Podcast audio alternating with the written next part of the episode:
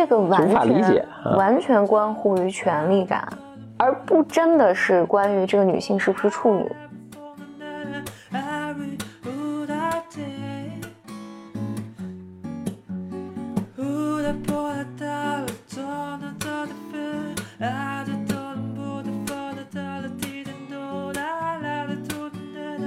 Welcome to another episode of Blow your mind，两个人的公路博客。大家好，我是 Bro 峰。我是简丽丽。然后今天呢，我们来录女性话题的第七期。嗯，倒数第二期。然后开始之前呢，我先 Bamers 的推荐啊、一个 Bamer 叫 Doris 杠 Z，嗯，他推荐两个和印度有关的资源。嗯，他说一个是 Netflix 的新剧，叫德里 Crime，德里罪，发生在德里的案情。嗯，对，anyway 就是德里的拼音，呃，德德里的英文 Crime 和一个电影叫 Earth，就是地球的那个 Earth。嗯他说这个电影讲的是女性的故事，背景是一九四七年，那时候印度在闹分裂的故事。嗯然后另外一个呢是，其实是呃有好几个 Bamers 都推荐的，是一个播客《海马星球》。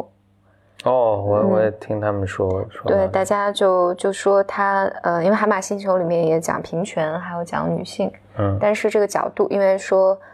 呃，《海马星球》的这个主人应该是记者的背景，所以他是从一个更广泛的社会整体的角度来讲女性的。如果大家对女性感兴趣的话，也可以找来听一听。OK，然后在开始之前，我还是很想感谢 Bimers，因为现在每天我都能从简历里公众号后台收到呃留言，嗯然后大家分享很多自己的故事，让我觉得很温暖吧，也很感动。嗯，说到这儿，那那个各位峰哥小本本的听众们，也欢迎到峰哥的这个微博留言给我留言。对的，我的微博就是 B Y M 峰，峰就是汉语拼音 F E N G B Y M 峰。因为很多人在留言里面会说，好像听了播客才觉得自己不孤单，就是不是我一个人有这样的想法，我一个人有这样的困惑。嗯，因为我看到大家的留言的时候，也会觉得我自己不孤单，大家抱团儿。嗯对对对，就也觉得很温暖吧。然后我们就开始今天的主题啦。嗯嗯，我我想一开始讨论的这个话题是处女情节，嗯因为在这几周，就是我们开始做女性的话题以来，其实我收到了三四封关于处女情节的这个来信。嗯最一开始的时候，我其实从来没有想过在女性话题里面需要讨论，呃，这个东西。但就不同人的来信，使我觉得，啊，这个真的是个问题。大家很关注。啊、或者这这个真的是造成困扰的。呃，然后大多数人的比较典型的来信的样子，其实都是说我先遇到一个男朋友，但是男朋友介意我不是处女这件事情，嗯。就是男朋友会表达，就是觉觉得很遗憾，但是呢，男性呢也会有这种挣扎，就觉得我其实不应该这么要求女性，，OK，嗯、就是他也处在这个痛苦里面。是，然后我顺便也去看了一下知乎上的一些嗯。呃关于处女情节的评论，就是还是非常令人惊讶的。很多男性都会表达自己确实有处女情节，然后而且这种痛苦感带给他们是真实的。我觉得这个就会使得女性，就女孩子长大过程中，她确实有顾虑。如果男性对我是什么要求，或社会对我是什么要求的，我会不会因此得到惩罚？我会觉得这其实是非常埋着非常深的一个，当然你可以说是文化，明显这是跟文化有很大关系的，因为并不是所有文化，就现在不是所有文化都这样。但如果你看一个文化的转变的话，那就算西方两三百年前也是这么一个状态，那只是说现在、这是一个文化中留埋藏非常深的一个东西，而文化实际上是我们很多更深人性的一个体现。就是文化是人造的，那人的你，比如说，比如说你 DNA 是什么？我现在那个你这你很不喜欢的什么进化心理学，他们的一个普遍的一个认识，就是说为什么男性会有这样的 preference，是因为，比如女性都非常确定这个孩子是自己的，但男性是不太容易，没法没法确定，知道在那个基因技术外，所以男性会特别特别在意这个，因为一旦，比如说你在不知情的情况下就付出了极大的成本去抚养了别人的孩子，这从进化角度来说，这是干了一件。非常吃力不讨好的事情吧，非常那个就是，所以这个理论就会说那些特别会在意的这些或者，呃，捍卫自己女性吧。如果你非要这个用这这个语气话说，捍卫自己的女女性特别苛刻或者特别严格的这些男性，其实他们留下自己的这个后代的可能性更大。所以慢慢慢慢就变成这个培养出这种所这种 preference 吧。嗯。嗯，这普遍大家是这么理解这个东西的。嗯，我在想的一个是，我现在脑袋突然东西比较多，就这个和比如说给女性裹小脚，嗯，我觉得是本质上是一样的东西，是一个，就像就像你说，我觉得文化是有这个基因的部分，就是生生理的一个原因，但它也有一个是社会共同制定了一些规则来管理整个社会，就是大家共同默认的规则来管理这个社会。当我对女性提出这样的要求的时候，女性更更容易被管理。就像你小脚你就跑不了。说这我还挺好奇。那我我小脚对我来说是一个非常倒胃口的一个事情啊！我看过那些照片就很可怕。嗯。但同样一个多少也令我有点倒胃口的是穿高跟鞋，也是使女性行动不便啊什么这种。而且据我所知，这个好像也挺痛苦的一件事情。哎，但是为什么比如说我们现在是？小脚是大家可以得到一致，说这个东西很很奇怪了，但高跟鞋大家却这个努力的去拥抱这种文化。哎，我倒觉得是有一些女关于女性的讨论，或者你说主流吧，主要主流是没有没有人说，或者现在还并没有，就你穿高跟鞋这一下成为一个你这个，或者它跟裹小脚，反正反正肯定是不可同日而语的一个东西。一个是现在也，一个是被人认为是美，一个是被人是一种。封建残余，嗯嗯，我自己说实话，我觉得你也不太认同穿高跟鞋，我也不太认同，就是我不太认同的是这样的，就是如果女性只有穿高跟鞋才是怎么讲呢？就是女性要有选择的自由，嗯，但你不能强迫一个女性说你必须穿高跟鞋，嗯，因为事实上，比如说我妈，我妈这辈子都不穿任何带跟的鞋。但是，总有极端的例子。但为什么？至少在我看来啊，大多数女性是挺拥抱穿高跟鞋的这种文化。嗯，虽然没有人再去拥抱裹小脚的这个文化。嗯，Why？我在想，这个是不是和一些商业社会这有关？因为有大，你包括就是钻戒。是啊，我也是觉得是很奇怪的东西。对，然后那这些东西都是。这这这某种程度上是这个文化制造给你说这样是美的，女性腿长是美的。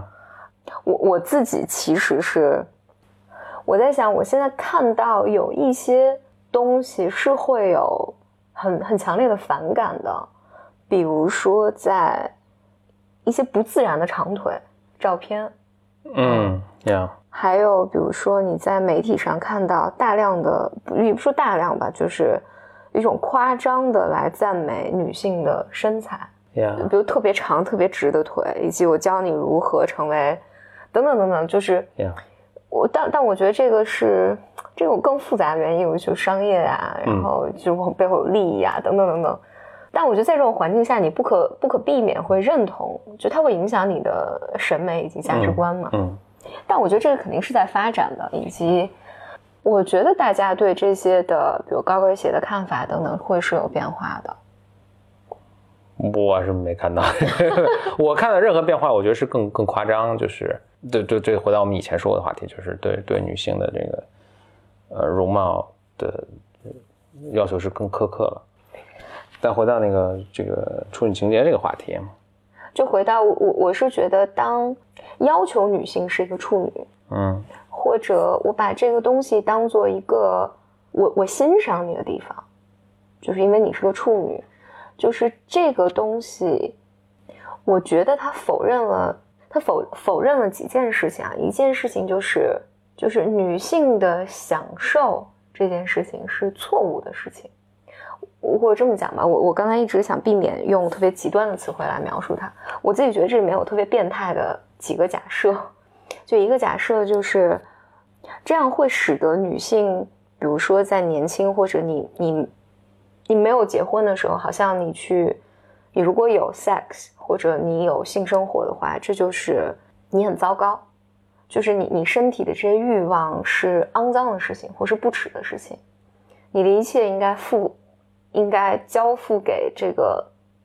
你的丈夫。我觉得他这个本身是带给女性罪恶感的，就是愧疚感，或者我自己特别糟。然后我觉得再引申一些的时候，我觉得里面还有一个东西是，这个还是我记得之前咱们在女性这个系列里面有讲过，就是我小时候经常听到的话，就是你特别纯洁，你特别的。就是你你你年轻的时候，就是你你二二十出头的这这这是你人生最好的年纪，嗯，男性就喜欢这个年纪的女生，这些东西都会让我觉得特别的反胃，就是有种我不信你你记不记得你以前说过有种乱伦的感觉，就是有种这个女性你要特别纯洁，你特别对性一无所知，特别年轻无知。好像这是一个，就日系的这个这个漫画的，对对对，你你你是这么一个形象，而你不能是一个，你不能是一个复杂的人或者复杂的女性，就这个东西都让我觉得在这里面是，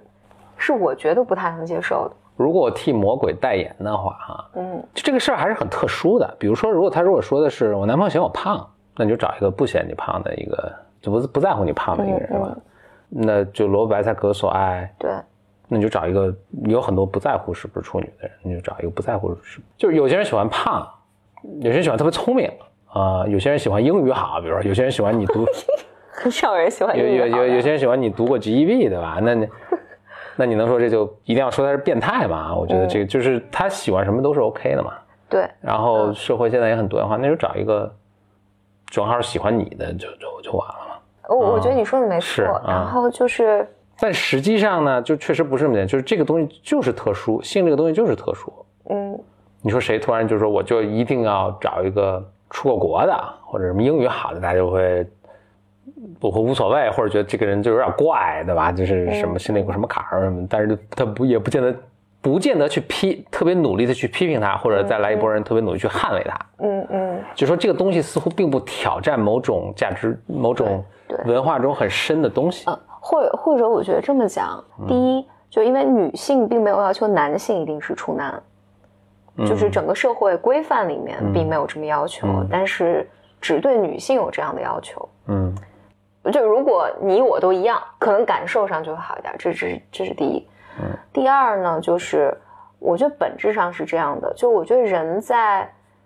啊，比如说一定的年龄发展阶段，或者我就是有我的一些特殊的 taste。然后，那你找你喜欢的就可以。对。但但是，我觉得真正女性在反抗的，或者让我觉得变态的是，嗯，好像在处女这件事情上，不是我喜欢处女，我找一个处女就完了，而是如果你不是处女的是处女的话，我就要来羞辱你，就是你对不起我，因为你不是个处女。当然有这种人了，那这个这个目前应该是没有什么特别大的争议，说这个这种行为是有问题。但我听起来反倒是，呃，至少比如说写信的这个，他非但不是在没有去羞辱你，反而他自己也很折磨，就是对对对，嗯，听起来反而他是文化的，就是这位男性反而是文化的。我我觉得他也是受害者，嗯，是的。但更大范围的，你如果上知乎看一下的话，更大范围的实际上。就不止男性了，有很多女性也会来羞辱不是处女的女性。我觉得在更大范围内的，呃，就更大文化层面讨论的时候，我觉得女性是在这里面是更出弱势的。但我我我我刚才跟你说的这个，就是我们这个班门而来信，她确实是她男朋友确实有这样的想法，然后但是男朋友确实很痛苦。嗯，每个社会有它自己发展的阶段，甚至这个其实也是。风俗一阵一阵的，你你过一百年，可能它就是另一种风俗。比如说，大家都说古希腊的时候，大家都特别开放，对吧？没有人怎么怎么样。然后，怎么又过了一段到欧洲中世纪？咱们就说欧洲吧。欧洲中世纪的时候又变得特别苛刻。那现在他们又又这样，就是好像每每过个几百年，大家就反正大家就风俗就风俗就轮回一番。这个我还挺想分享，就是其实前一段也有白 e r s 留言，就是呃，就有一个热播的剧嘛，叫《我的天才女友》，嗯是意大利的剧。然后我把这个剧看完了，然后也在现在看他的小说，它里面就讲了两个女孩子成长的故事，其实很像我们之前讲的黑天鹅、白天鹅的故事。嗯嗯，我我还挺推荐大家，如果有机会的话，能看看这个小说或看看这个剧的。我觉得它里面有一些特别丰富的东西，是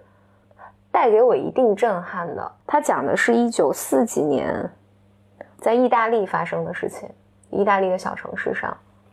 你如果看的话，哇，那第一，女性受教育不是一件正常的事情，然后女性就是活该挨打的，在婚姻里面。就当然，他就讲了这两个小姑娘的抗争嘛。当其中一个主角她。她就是非常出挑，以及非常的强硬抗争，就比较惹人注目的时候，就关于他的那种流言蜚语，就全是关于他个人作风上了，就这人如何的呃不耻，嗯，就是那种夹杂着这种年轻男性对他的爱慕以及各种羞辱，然后整个城市包括其他女性对他的嫉妒。然后大家所有羞辱这个女性的方式，就是我的一个感觉，就是大家很恐惧他的这种力量，然后于是大家就要用这种，呃，整个小城都用羞辱他，就这是个荡妇，就是用性的方式来羞辱他。但同期，如果你真的看的话，同期其实有很多暗含的女性对他的羡慕、嫉妒，甚至男性对他的尊重，但是这个尊重可能是以。以一种我要征服你，我要，我要你是我的，然后我甚至用暴力来打你的方式来来表达的。我看这个的时候，我就觉得，一方面我觉得就是我们现在争取平权，当然是一个社会的进步，但是很有可能社会本身或人性本身不是这么被设计的。嗯，我我觉得这我觉得很明显不是。嗯，我们整个的包括宗教、包括法律、包括社会的这种。风俗都是限制我们最原始的那些东西啊，否则社会无法建立嘛。嗯嗯嗯，就是不是我如果没有一切什么这种呃制约的话，我看见别人一个好东西，我第一反应是把它拿过来嘛。那动物就是这样的，一条狗不看见那条狗吃骨头，它就去把这个，嗯，呃，那就是所有的社会化的过程和法律的建设，这种体制的建设，就是为了你这么做不行，控制你不要这么做。嗯。或者某种程度上，我觉得我们还在一个，我的文明发展到现在，如果未来有一天真的平权实现了，或者希望女性不再被性这件事情，大家不再使用性这件事情来羞辱女性，我觉得我们应该是在这个进程的非常非常早期的阶段。我倒可能有些其他的想法，我觉得这个就可能这个轮回，这个不是个线，这个轮回都转好几回了，就是。社会一直没有找到一个很好的平衡的点，或者它平衡是个动态平衡。由于随着技术的不断的改进，比如说避孕措施出现，使这个平衡从以前从一个平衡点变到它这个平衡点要要变化。我们可能在这变化的过程中。但说回到你刚才说的，就是大家当出现这么一个一个小镇上，本来是一个祥和的或者一个平平衡点的一个生活，它的出现真的打破了一种平衡。嗯，大家真的是很恐惧。可能不见得是它，而它代表的东西就是它就是个 threat，就是一个危险。我觉得就是这小镇人民身上的这个 collective unconscious，就是这种嗯大众的这种潜意识就知道，他就突然意识到，就是出现这种不管是特别美貌的，或者特别聪明，天才也是嘛，老被老被人，这个是非常危险的一件事情。嗯，所以大家就把你质押住。嗯，但是对个就是当然不符合我们现在的这个尊重每一个人的权益的这种什么，但是可能在一个很这个很落后的村庄什么，这真的是不能出现一个破坏平衡的一个事情。对，就就所以就有这种文化的传承，就一旦出现，我们一定要把它克制遏制住。嗯呃，我以前在 DU 的时候，嗯啊，Tim Draper 其实他因为讲讲创业嘛，嗯，他就讲过一个事情，他说你们要记住。就是所谓你创业就是带来变化的，你肯定打破一些旧的规则，嗯然后你要建立一些新的秩序，或者你建立一些新的东西。嗯就是 Tim Draper 那时候就说说，就你要知道，人们是非常痛恨变化的，呀，就是即便你这件事情是为大家带来福祉的，但人类作为一个整体来讲是非常非常恐惧变化和阻抗变化的。所以无论你做什么事情，就是你不能把它当成一个理所当然，就是你说我做这件事情是好事儿，大家应该支持我，或者你你的你的一个基本预期就是，当你要打破一些东西，或者你要建立新的东西，或者你你你做一些创造的时候，你你预期的就应该是排山倒海的攻击。大家就这个进程就是这样的。我觉得 Peterson 在这个有一个挺好的阐述，就是说，就是人啊，就分两种人，而且非常 nicely 呢，就比如在西方社会就形成 liberal 和 conservative 两种人。嗯 conservative 呢，顾名思义了，他就是非常保守，他就就他就拒绝变化。liberal 的人呢，就是就是艺术家什么，就特别爱创新啊，去去变化。这两种势力是要非常稳，是平衡。嗯你可以把它想成 order 和 chaos，就是 order 就是秩秩序井然和一片混乱。嗯整个社会的前进是在这两边之间有一个非常很窄的一条路往前走的，所以你不太能够让任何其中一方长时间的作为一个极度的主宰，你就肯定就不走带歪了。嗯所以你就是要这两方面的力量去互相制衡，然后往前缓慢的去走，而且整个社会的变、社会的进展、社会的变化也是遵循这个规律的。Peterson 来举一个是应该古埃及的一个神话传说，反正也是老的国王了，然后老的国王就是岁数大了之后呢，呃，也也糊涂啦，听信谗言，这国家就就不好了，结果把自己儿子也放逐了，但儿子呢又又回来。这个挽救了父王，挽救了国家，然后有什么？他这个就是他用这个比喻，就是在说，OK，一个 order，一个秩序井然的发展到一定程度呢，他就会固步自封，他就会呃停滞。这时候就需要这种 liberal 的人，这种这种创新的人出来打破这个东西，然后，但是是把传统的文化的基础上去重构、重建它出来。嗯然后这个轮回又又继续，然后他在这个基础上新的就就经历一段这个繁荣的时代，可能那但又又又进到一个这个固步这个停滞的一个状态，然后这个都这个轮回要再一次出现，所以他是描述整个人类社会这么一部分，所以这是为什么我们社会中需要两种人，所以这两种人也都存在，就是有一帮这个保守派，就是有一帮这个变革的人在这儿，他们互相同时存在，这个才能够不把整个社会带歪了嘛，就是嗯嗯，所所以，我理解你说这个的意思是，就是我们要有保守的力量，嗯，然后也有偏激的力量，创新的力量，创新的力量，就是或者这么讲，因为有时候我会感觉，就是我们在讨论女权的时候，有的时候会显得非常的矫枉过正。嗯。嗯，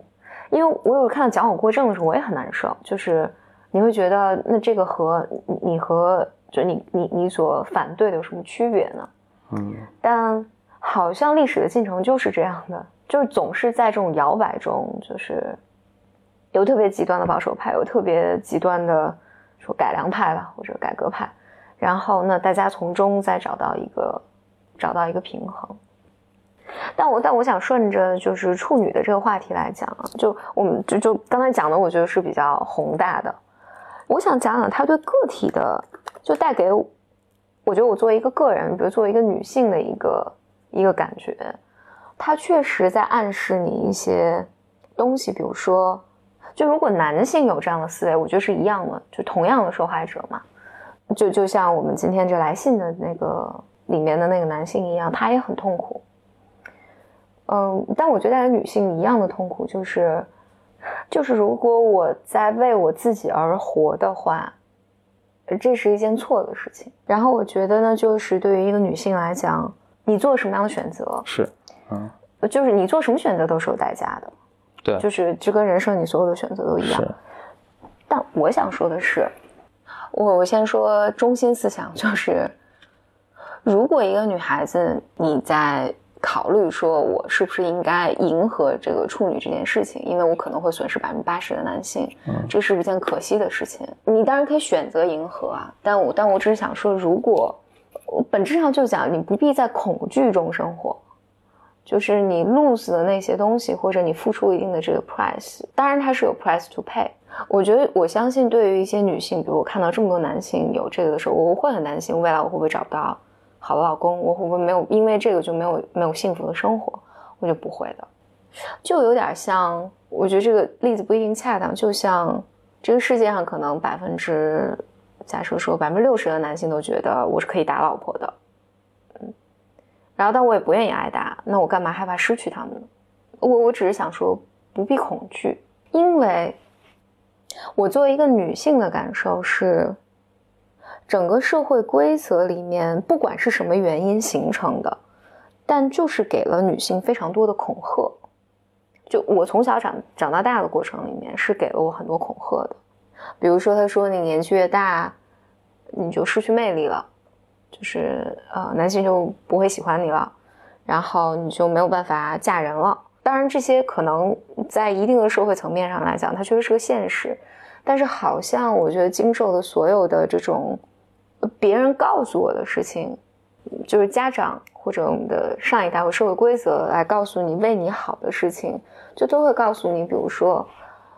反正你事业太强，你不会幸福；你不生孩子，你不会幸福；然后你嫁不到一个。呃，好老公，你不会幸福。然后你，呃，你如果年纪再大一点，那么你读到硕士、读到博士，你就反正总之所有的东西都告诉你，反正你如果做错这些事情，你就不会幸福。所以我现在在想，就是说老一辈人说的那些话，我觉得错，就是他们的错误可能分几种啊。一是呢，毫无疑问，就是人上了岁数，就是会往比较保守的角度去看这个事情。好像是 Paul Graham 曾经说过特别特别逗的一个事儿就是说，爹妈老会叫自己的，比如说自己的年轻女儿，比如上高中的女儿，不要 have sex，为什么呢？因为你 have sex，你 have all the fun，但如果你不小心怀孕了，是你爹妈兜着走，所以爹妈说 no，你不能 怀孕，就就跟爹妈叫那个年轻的男孩说不要爬树一样。因为爬树好玩，全是你自己在玩。你要摔断了腿，爹妈还养着你，对吧？所以爹妈可能不见得真的是 literally 这么想，但是他们潜意识里会有是这么一个考量。所以啊，人上了岁数就是倾向于保守，尤其对待自子女是，万就是多么好，可能跟你也没什么太大关系。真出点什么事全全是最后这你家里人兜着走了。还有一种呢，就是社会真的变化很快，他们就不知道了。你像我爹妈还整天跟我说这个，就我小的时候。说什么学了数理化，什么走遍天下都不怕。其实，数学、物理、化学都不是很好找工作的。你不如学计算机和金融，或者，呃，金融我也不太知道，但是计算机应该是更好找工作，对吧？就是他，但是他们可能都那个，他们读书的时候没有这个工种叫计算机，你他他无法替你做出这个这个判断。所以还有一种情况就是社会变化很大，还这是什么？还有一种情况呢，就是宏观或者从一个人口的分布上来说，他们说的是对的。但可能真的不正好是，不是正好适合你。对，嗯嗯。那这个爹妈已经 doing their best，因为他们看到所有他们同龄人。我记得我这是我很小的时候，我妈也不是催婚了，我妈就是讲一个分享一个经历，就说他们那时候读大学，后来有人结婚，有人不结婚，有人怎么怎么样。那我妈像所有这个 结婚的这个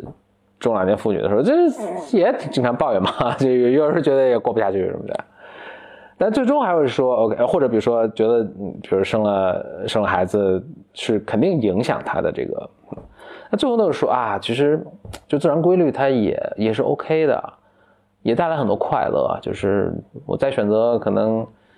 也还会这么选，对吧？遵循一个自正常人一个一个自然的生生活，因为哈哈 surprise，最后我发现其实我也就是一个正常人，然后是个普通人，普通人，普通人的。就普通人的乐趣是我最珍惜的乐趣，其他的就都锦上添花而已。所以呢，父母在给你 advice 的时候，最终也哪怕你父母是一个超凡绝伦的人啊，最终他想想，哎呀，我孩子大概八成是一个普通人，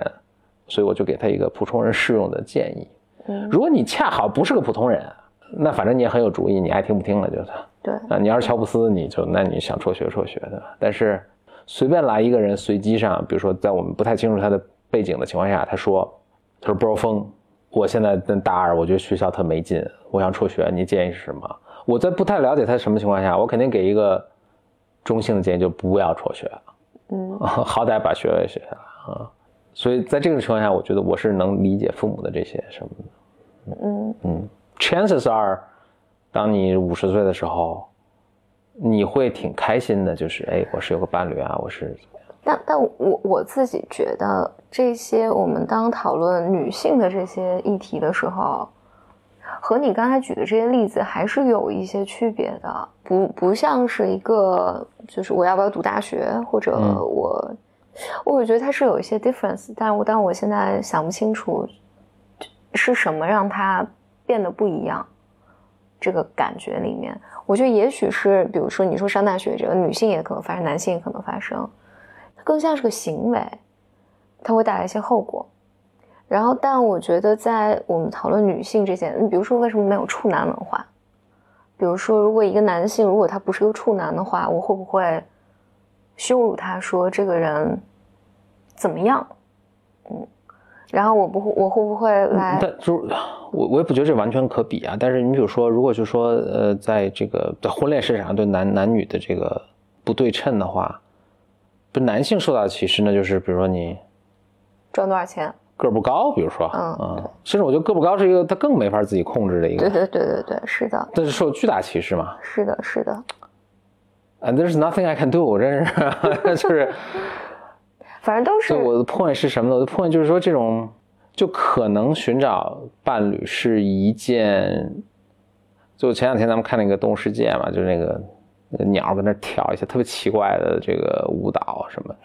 就我在想，就是这舞蹈对你这个后代能更强壮、更健康，我是看不出有什么作用。那鸟跟疯了一样啊！而且你完全能看出人也在干同样的事儿。是的，比如年轻的，比如这个小伙子有不错的工作，这收入不错，他也就是车特别 flashy，然后弄个什么样表，弄个什么样的头发，对吧？他就在同做同样的事儿，而且不 make sense。对，就是，对，嗯，我觉得就是这样，可能是寻找伴侣这件事情上如此重要，以至于人们发展出各种各样奇怪的要求，很多是不可理喻的。嗯比如说你要求有房有车，这个我觉得还还能理解。当然要求个高，我觉得也能理解了。这个，进化心理学怎么解释它？嗯对，但是我在，比如关于男性个高这件事情，呃，是有一个经验的，是，呃，我就是那二十出头的时候认识一个美国老师，然后，但是他对我影响比较大，我印象有一个，就是因为他也是搞心理的嘛，然后我们怎么做完工作坊，说怎么聊起来，他就说一句，他说，他说我真是想不明白，人们在。讨论婚恋关系的时候，找男朋友、女朋友的时候，为什么考虑那些特别奇怪的要求？他比如说，女性非要男性个高，就是他当时至少带给我强烈的感觉，就是这是一个 super ridiculous 的一个。我觉得挺正常的。嗯，是，但实际上，如果你 rationalize 这个东西的话，在漫长的进化史上，个儿高真的是就表示你强壮啊，你能扛回一头犀牛来啊。是是是是，对吧？但是你在现代嘛，就是当然我们个高，现代才几千年的事。对，但你可能个高更好看啊，等等等等。但是本来不是一个，就这人个高，并不意味着，比如他就对你更好，或者他就能给你带来更多的幸福感。它本来不是一件特别重要的事情，但是，但人没有他能让你的孩子更高啊，这可能比带来你幸福感是更重要的事情。就从漫长的进化过程 Yeah 历程上来说。Yeah，哎，我前两天听了一个特逗的故事，说到处女情节，应该是成吉思汗统一了蒙古什么这那，有一个他的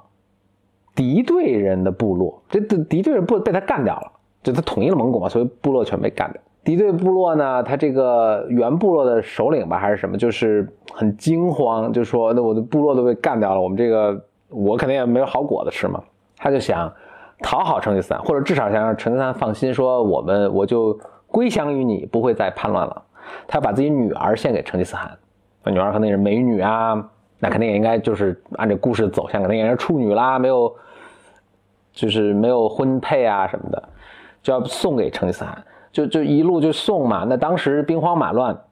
这个路途艰险，那碰着坏人怎么办呢？就是成正好碰上成应该成吉思汗的一个部将啊，一个大将啊，还是一个忠臣啊，反正就是正好碰着他们父女俩，说你们要去，说是哦。要去干嘛？要见大汗嘛？大汗嘛？然后就这个说要把女儿献给他，说好啊，这是好事啊。但是路上太兵荒马乱了，我保护着你们去。OK，他们就花几天的时间找成吉思汗，这就就要把这女儿献给成吉思汗。刚刚献过去，成吉思汗说：“哎，好啊，美女什么这的。”就问您怎么来的？他说：“哦，我们跟着那谁谁谁一起来的，来了好几天，几天几夜。”成吉思汗一听急了，说。那这还有好事吗？那你这个女儿，我们这大将爷小伙子，那么好几天你们都在帐篷里待着，这不肯定没好事啊！就要问罪于他们。结果反正后来就是都大家都表忠心，确实也没出什么情况啊什么的啊。就成吉思汗反而就更信任他们了。但我你真一说到这个处女情节，我一想，哎，那就是成吉思汗盖世英雄也就也就这样。但是呢，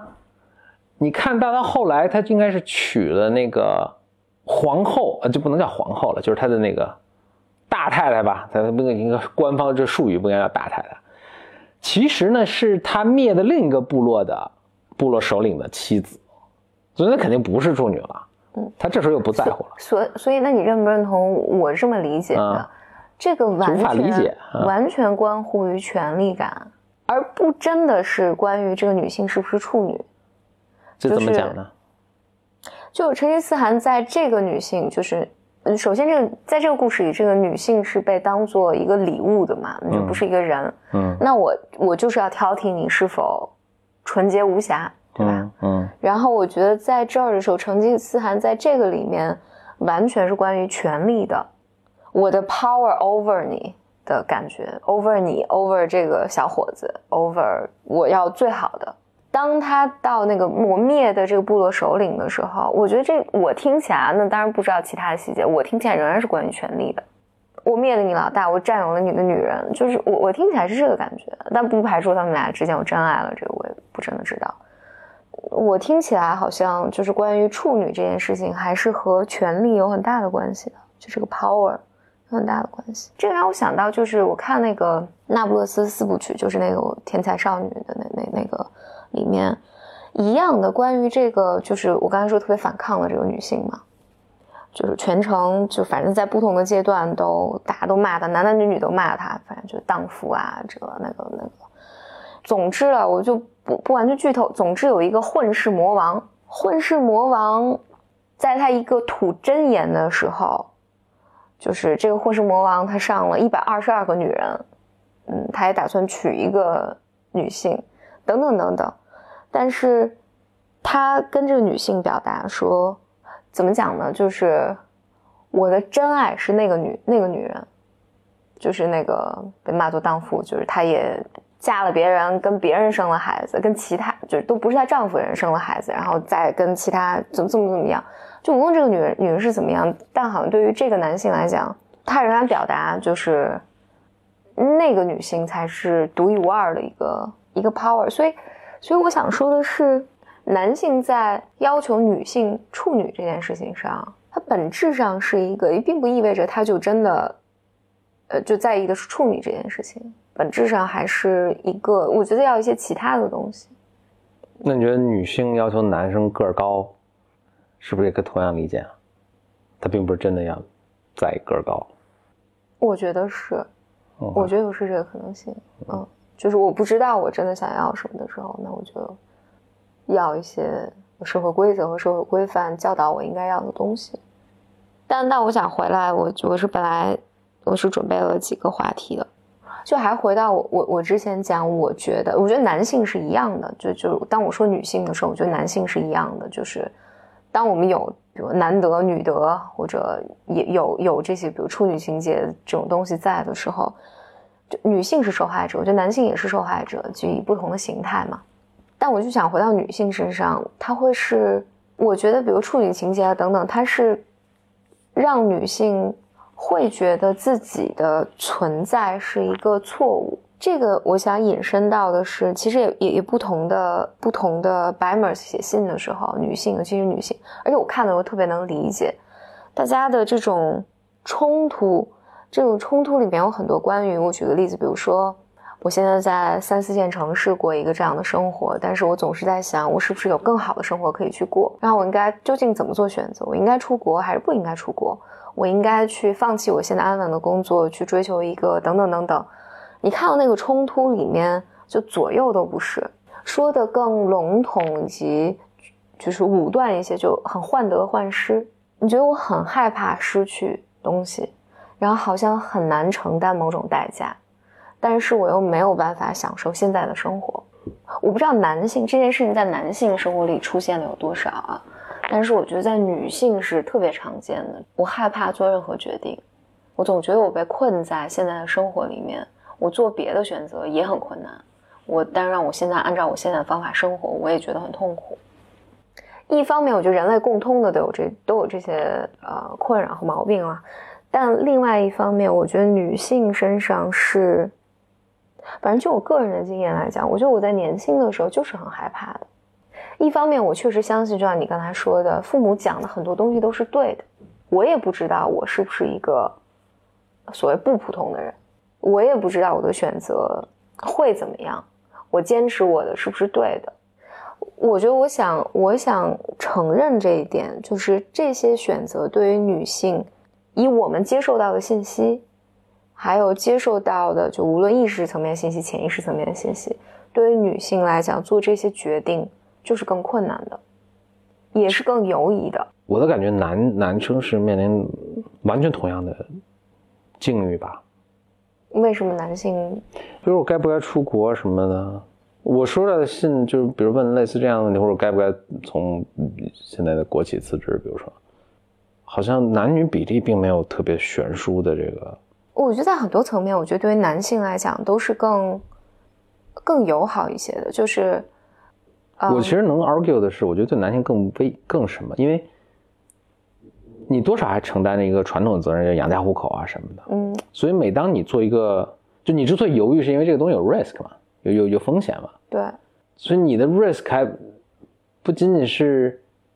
或者这么说吧，就是一个事业失败的男性。在社会上是比一个事业失败的女性更困难的，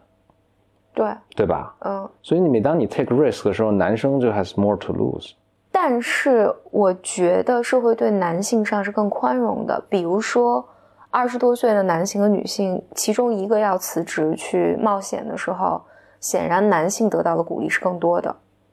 就是没有人会在这个时候来 threaten 你说，你这样就嫁不出去了，然后你未来的人生会非常悲惨。相反，对于男性来讲，你在做一定决定，你说我要推迟我结婚的时间，我要推迟我生孩子的时间，我要在我的事业上冒点险，就是我觉得这是这个相比女性，我觉得男性受到的待遇要好得多。就是我觉得同样在人们都特别 struggle 的时候，比如男性，比如说男性离婚的话，大家都觉得，哎，这时候你还可以再找啊。但是对于女性来讲，比如说我要去，我觉得这婚姻不幸，我要去离婚的时候。那有很多很多声音会告诉女性说：“你年纪这么大了，然后不会再有人要你了，你不会有什么好的结果，你要为了孩子等等等等。”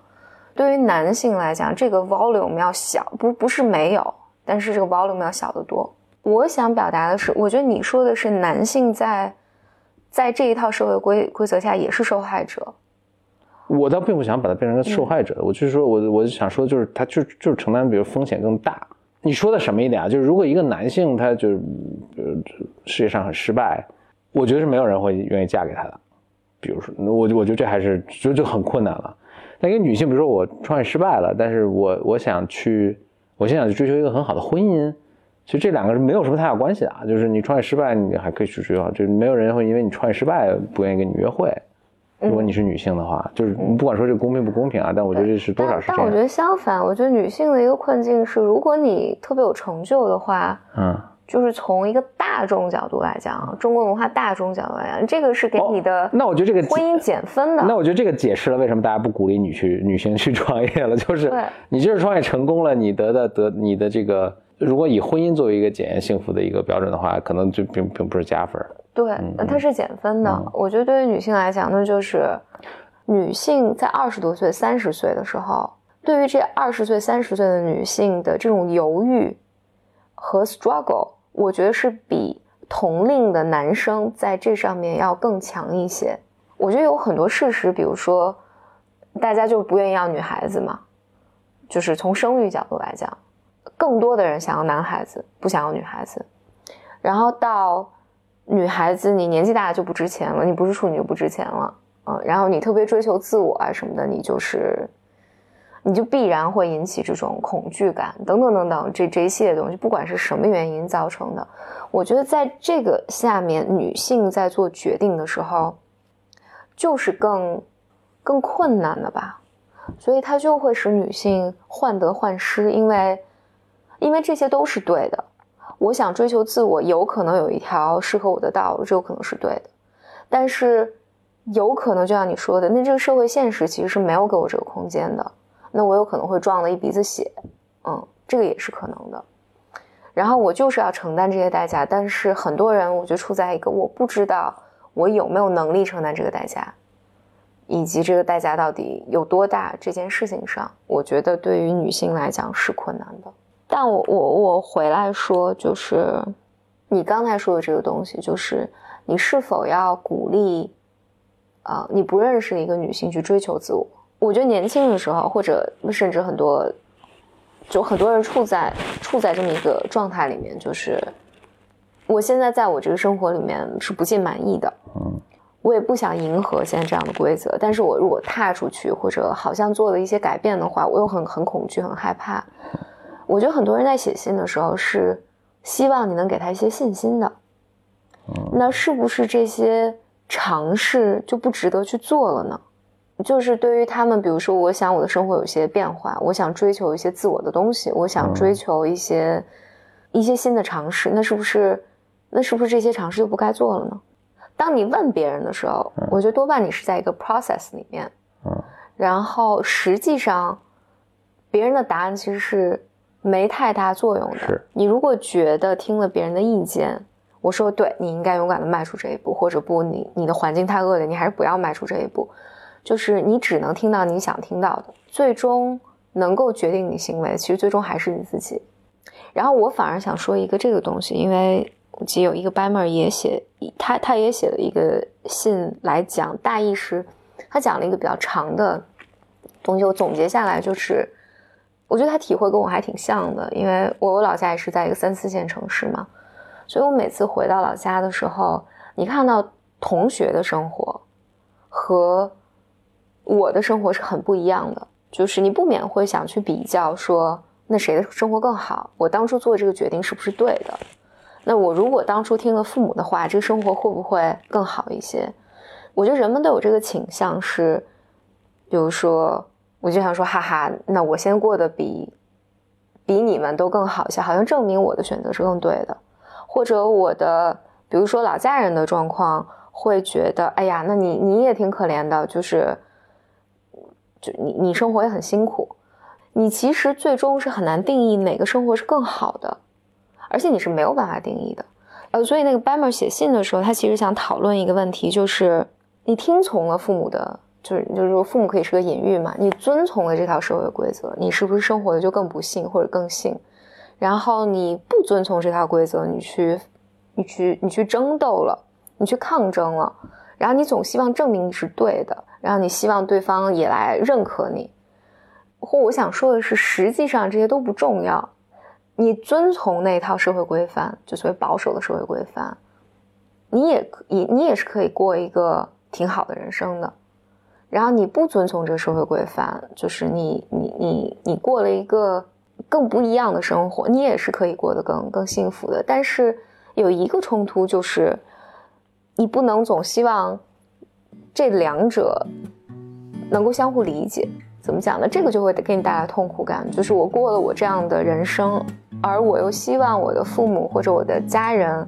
能够理解我的生活，能够让他们也觉得我很幸福。我觉得这个是带来痛苦感的。其实你怎么样，就是你做什么样的选择，都是都是可以把它过得好的。这个就是我们我们今天第七期的内容了。嗯嗯，